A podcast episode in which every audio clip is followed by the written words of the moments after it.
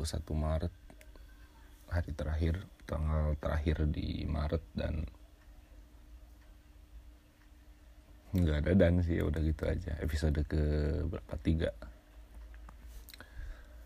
Tentang judulnya diri dalam umpama ya.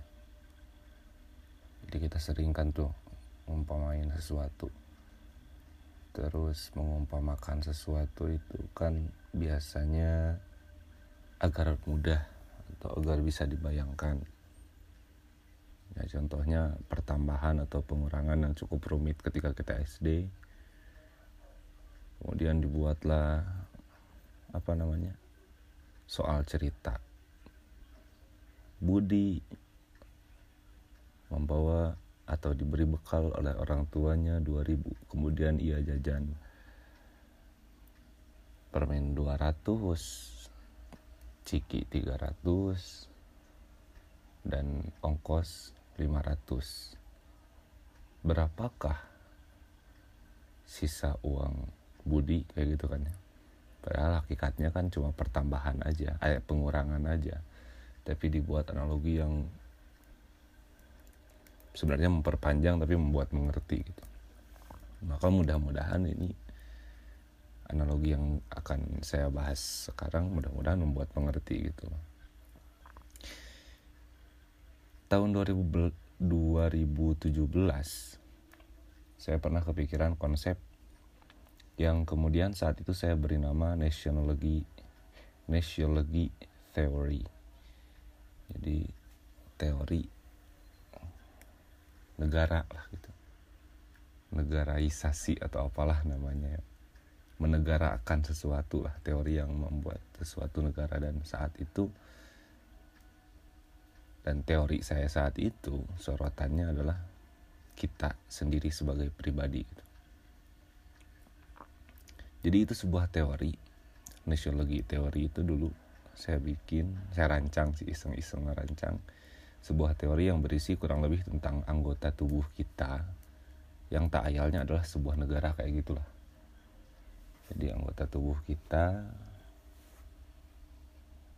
kita sendiri yaitu anggota tubuh kita yang diumpamakan sebagai sebuah negara kayak gitu. Lalu gini deh. Ada orang yang mengibaratkan bahwa Indonesia sebagai negara kesatuan.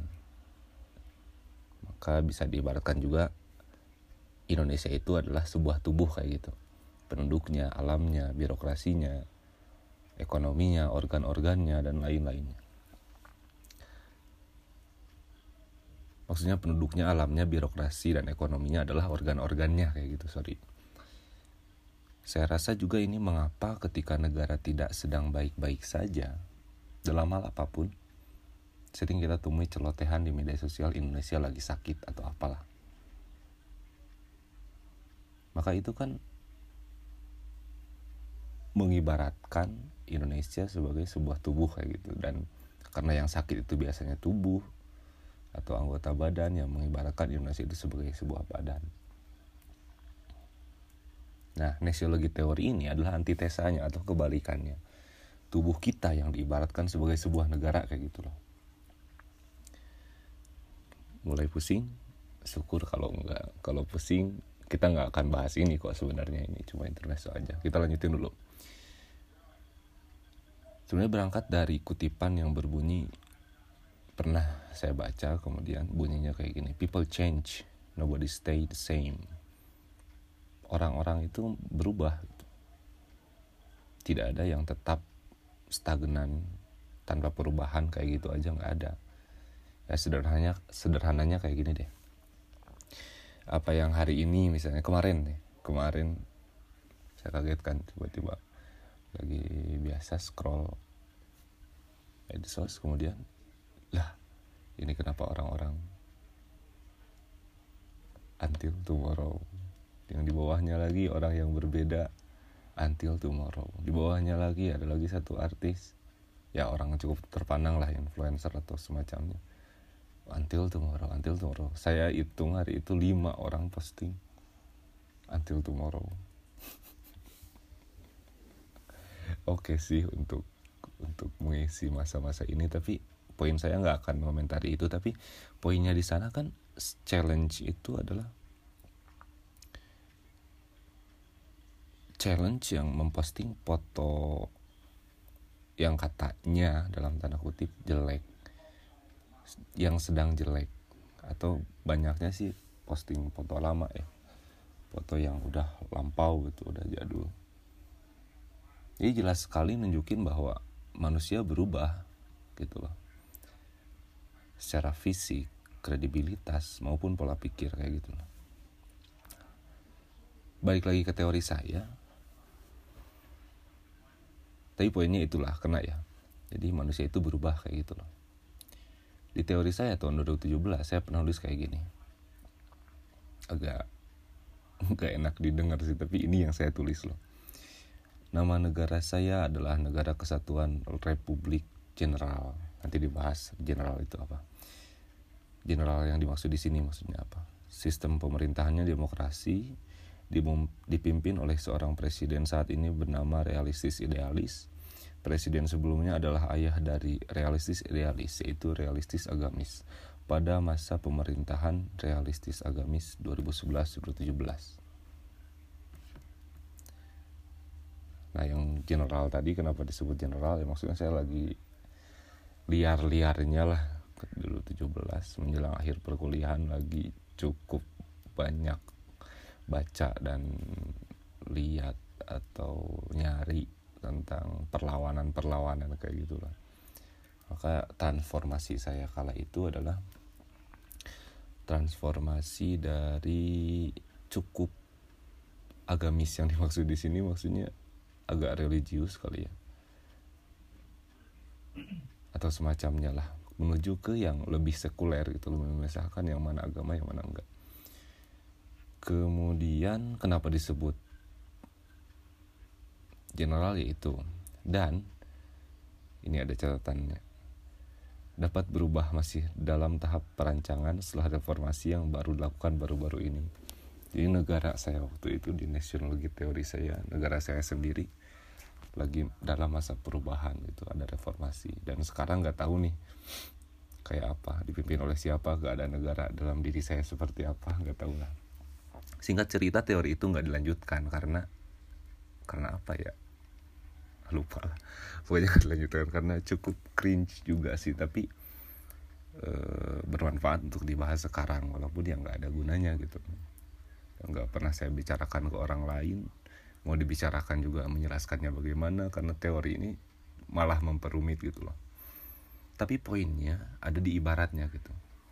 Kita mengibaratkan sesuatu dan saya kala itu mengibaratkan diri saya sebagai sebuah negara kayak gitu loh.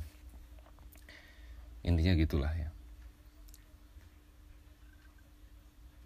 Judulnya juga diri dalam umpama. Jadi saya akan cerita tentang umpama-umpama di episode ini Oke, beres intermezzonya kita masuk ke masuk ke pembahasan kayak presentasi.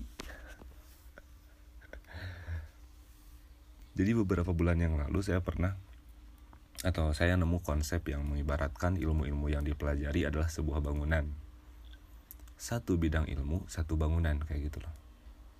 Jadi diibaratkan kepala kita nih, atau saya nggak tahu nemu sendiri, nggak tahu mendengar dari siapa gitu.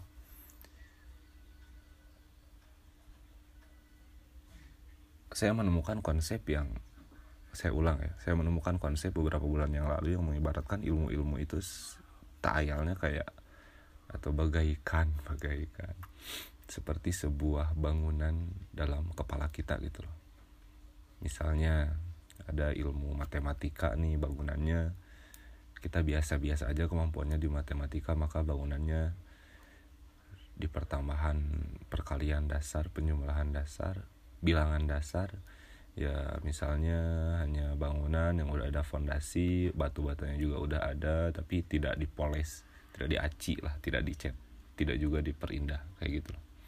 Terus bangunan apalagi pengetahuan kita tentang agama misalnya. Kita di agama nih eh, cukup tahu dan lebih tahu dari orang-orang namun belum bagus juga. Maka bangunannya misalnya rumah yang sudah diaci dan sudah dicat tapi belum didekorasi dan belum bisa dipakai misalnya kayak gitu. Belum bisa ditempati orang tapi bisa ditempati sendiri kayak gitulah. Terus bangunan apa lagi kemampuan sosial kita. Misalnya kita susah nih berinteraksi sama orang maka misalnya bangunannya baru sampai fondasi sama apa eh, kerangka misalnya. Dan kemudian dalam kepala kita ini banyak sekali bangunan kan kalau kayak gitu gitu loh. Banyak sekali bangunan kemudian kita menemukan cabang ilmu baru maka kita membuat bangunan baru kayak gitu loh ada ilmu yang sudah lama nggak diulang atau dihafalkan ya bangunan itu usang gitu loh. Nggak terawat. Terus misalnya ada ilmu yang kita sudah jago banget nih dalamnya kita bisa mengajarkan orang lain tentang hal itu maka bangunan itu adalah bangunan utuh bisa kita tempati tempatnya indah bisa juga mengajak orang lain masuk ke rumah itu gitu itu sih. Nah lucu. Jadi ketika saya akan teori ini saya jadi tahu bahwa sedikit memetakan lah. Setidaknya saya bisa mengukur diri sendiri bahwa bangunan saya ilmu saya di bidang ini segini bangunannya baru kayak gini ilmu yang B udah cukup bagus misalnya ilmu yang C udah bisa ditempati ilmu yang D baru ditemukan dan seterusnya sehingga ketika semakin banyak ilmu kita semakin banyak cabang ilmu kita pelajari atau kita kuasai di kepala kita ada kota gitu loh yang penuh dengan bangunan.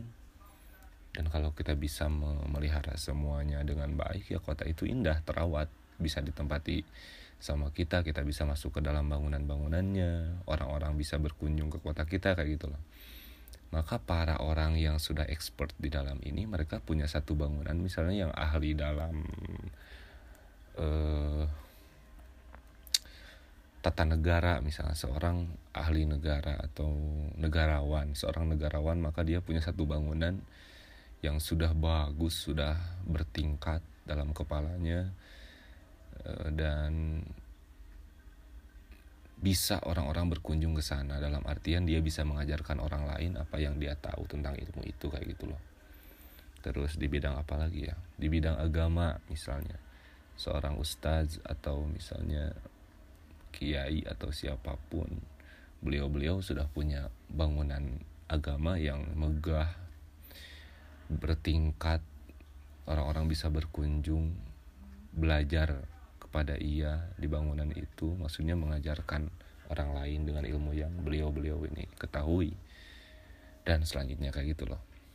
Jadi dengan ngeh akan umpama yang ini bahwa meyakini bahwa dalam diri kita ada bangunan-bangun di dalam kepala kita ada bangunan-bangunan itu menjadikan kita mengevaluasi kayak gitu loh. Oh ini ilmu misalnya yang kita pelajari SD atau SMP atau kuliah udah lama gak diulang nih. Kemudian kita butuh uh, ilmu itu lagi atau ilmu ini perlu dipoles ya kita reparasi gitu. Kita reparasi bangunan itu perbarui lagi kayak gitu. Kalau misalnya udah usang sampai roboh ya kita bila perlu dibangun ulang ya dibangun ulang. Nah kayak gitulah kurang lebih analoginya. Kemudian sepertinya ini sepertinya saya juga pernah dulu diajarkan di perkuliahan bahwa eh, dalam salah satu mata kuliah filsafat kalau nggak salah. Dosen saya mengatakan bahwa bangunan yang kalian pelajari dari SD, SMP, dan SMA dan SMA tidak akan berlaku di sini. Maka saya akan memugar. Benar kali ya memugar. Ya menghancurkan merekonstruksi bangunan kalian dan saya akan memulainya dari bawah lagi dari fondasi lagi kayak gitu loh. Jadi ini juga bisa bangunan-bangunan itu bisa dihancurkan gitu. Bisa hancur dan bisa juga dihancurkan. Misalnya kita memperbarui oke okay lah memperbarui hal-hal kecil dalam sebuah ilmu ya kita berarti mereparasi aja. Tapi kalau kita merombak total kaitannya dengan misalnya kita punya bangunan pola pikir dalam kepala kita kemudian kita benar-benar berganti haluan gitu loh. Berganti pemikiran pola pikir kita udah gak gitu lagi maka kita menghancurkan itu membangun ulang bangunan itu kayak gitu. Itu yang pertama tentang pengetahuan yang diibaratkan kayak bangunan-bangunan dalam kepala kita. Nah, kemudian yang selanjutnya selain bangunan-bangunan dalam kepala saya juga menemukan satu lagi gitu baru beberapa hari kemarin Manusia yang sedang baik-baik saja adalah manusia yang sedang stabil kan maksudnya lagi nggak terlalu marah, lagi nggak terlalu sedih, gitu. tapi berada di antara marah dan sedih di tengah-tengah. Kalau diibaratkan kayak barang speedometer kayak gitu ya, atau alat pengukur bensin kayak gitu takaran-takaran bensin dalam motor atau mobil biasanya di di dashboard ada dashboard atau apa ya itu pokoknya. Tapi biar sederhana kita pakai istilah speedometer aja deh. Biar semua familiar walaupun nggak tahu maknanya benar ke sana atau enggak ya makna denotasinya ke sana atau enggak yang jelas seperti ada meteran kayak gitu kebayangkan nah orang yang baik-baik saja adalah orang yang si meternya ini speedometer stabil meter aja lah stabil meter ini stabil meternya ada di tengah gitu. Kalau dia marah berarti dia condong ke kanan misalnya. Kalau misalnya dia sedih sedikit ke kiri ke kiri kiri. Terus misalnya sedih banget ke kiri banget gitu kayak gitu si meternya. Kebayang gak sih? Ini nggak ada visualnya ya. Cuma audio. Silahkan ini tantangan untuk anda. Mengerti atau tidak saya yang buruk dalam menjelaskan atau anda yang kurang memahami? Nah kemudian tadi kan gitu. Orang yang sedang baik baik baik aja dalam artian lagi stabil lah gitu. Hidupnya nggak ada masalah. Ya orang bisa memelihara si jarum meterannya ini berada di tengah terus gitu loh terus kalau tadi marah dan sedih sekarang coba ke apa bahagia dan kecewa misalnya. Kalau kita bahagia berarti meteran kita berada di sangat-sangat kanan gitu sangat penuh. Sangat penuh. Tapi kan berbahagia yang berlebihan juga nggak nggak baik gitu loh. Oke lah bahagia banget. Kalau sebentar nggak apa-apa meterannya akan ke kanan tek gitu tapi ketika biasa-biasa aja kembali ke tengah gitu. Kemudian tadi apa? Bahagia kecewa misalnya. Emang bahagia kebalikannya kecewa gitu. Gak tau lah. Pokoknya kecewa ketika kecewa ke kiri banget misalnya. Lagi kecewa banget ya drop banget gitu. Di merah si ininya. Hijau kuning merah kayak gitu kan. Yang di tengah-tengah itu kuning yang di kanan itu hijau yang di kiri itu merah kayak gitu. Kebayang gak sih? Lah syukur kalau nggak ke, syukur kalau syukur kalau nggak kebayang. Eh ya syukur kalau kebayang. Ya dua-duanya juga syukur lah kalau kebayang. Ya nggak usah dijelasin lagi ya kalau nggak kebayang ya tanyain aja lah. Oke kemudian ya di meteran itu kalau kita stabil kita ada di kuning gitu di tengah-tengah. Nah kalau sebenarnya ada yang sudah jauh me, me, apa mengatakan ini sebagai dogma gitu. Tapi nggak mengatakan secara eksplisit sebuah speedometer gitu. agama yang mengatakan ini bahwa tentang iman kayak gitu loh. Iman itu berkurang dan bertambah gitu kan. Kita ya sebagai manusia biasa kita bukan nabi bukan siapa-siapa ya keimanan kita ya kadang full banget kadang kurang banget gitu kan. Kadang juga stabil gitu. Ya ketika full banget kita bisa sangat rajin berbuat baik ini itu kepada manusia kepada pencipta kayak gitu. Tapi ketika kurang misalnya kita lagi keimanan kita lagi drop di merah misalnya ya kita gampang terkesan mudah sekali untuk melakukan hal yang gak dibenarkan kayak gitu loh. Tapi ketika sedang stabil ya kita Eh, beribadah ya beribadah berbuat baik ke berbuat baik. Tapi ya biasa-biasa aja. Berbuat buruk nggak terlalu kayak gitulah. Itu udah di tengah kayak gitulah. Aliman yazid wayankus gitu kan. Iman berkurang bertambah itulah. Ya begitu pula perasaan-perasaan lain. Kalau tadi bangunan-bangunan tentang ilmu ini di kepala kan. Saya ibaratkan di kepala. Walaupun katanya ilmu di visudur ya. Tapi nggak saya, saya coba permudah di sini ilmu itu di kepala lalu tentang perasaan ini di hati gitulah jadi apa yang berkaitan dengan perasaan ya ada speedometernya yang berkaitan dengan pengetahuan ada bangunannya kayak gitu loh. Nah, perasaan yang saya ibaratkan ada speedometernya dan pengetahuan yang saya ibaratkan ada bangunannya adalah dua hal yang berseberangan kayak gitu. Oke deh, kita coba umpamakan dari film misalnya. Sebuah film dikatakan bagus, ini menurut saya ya, opini pribadi saya sebuah film dikatakan bagus kalau tidak bagus secara sains, secara pengetahuan, maka dia bagus secara emosi atau perasaan kayak gitu kan. Jadi misalnya ini film bagus banget sih kenapa menyentuh misalnya. Oke, bagus. Ini film bagus banget sih kenapa? Karena sainsnya kita diajak mikir loh. Ini sangat logis, canggih sekali, hebat sekali gitu kan. Kayak gitu. Jadi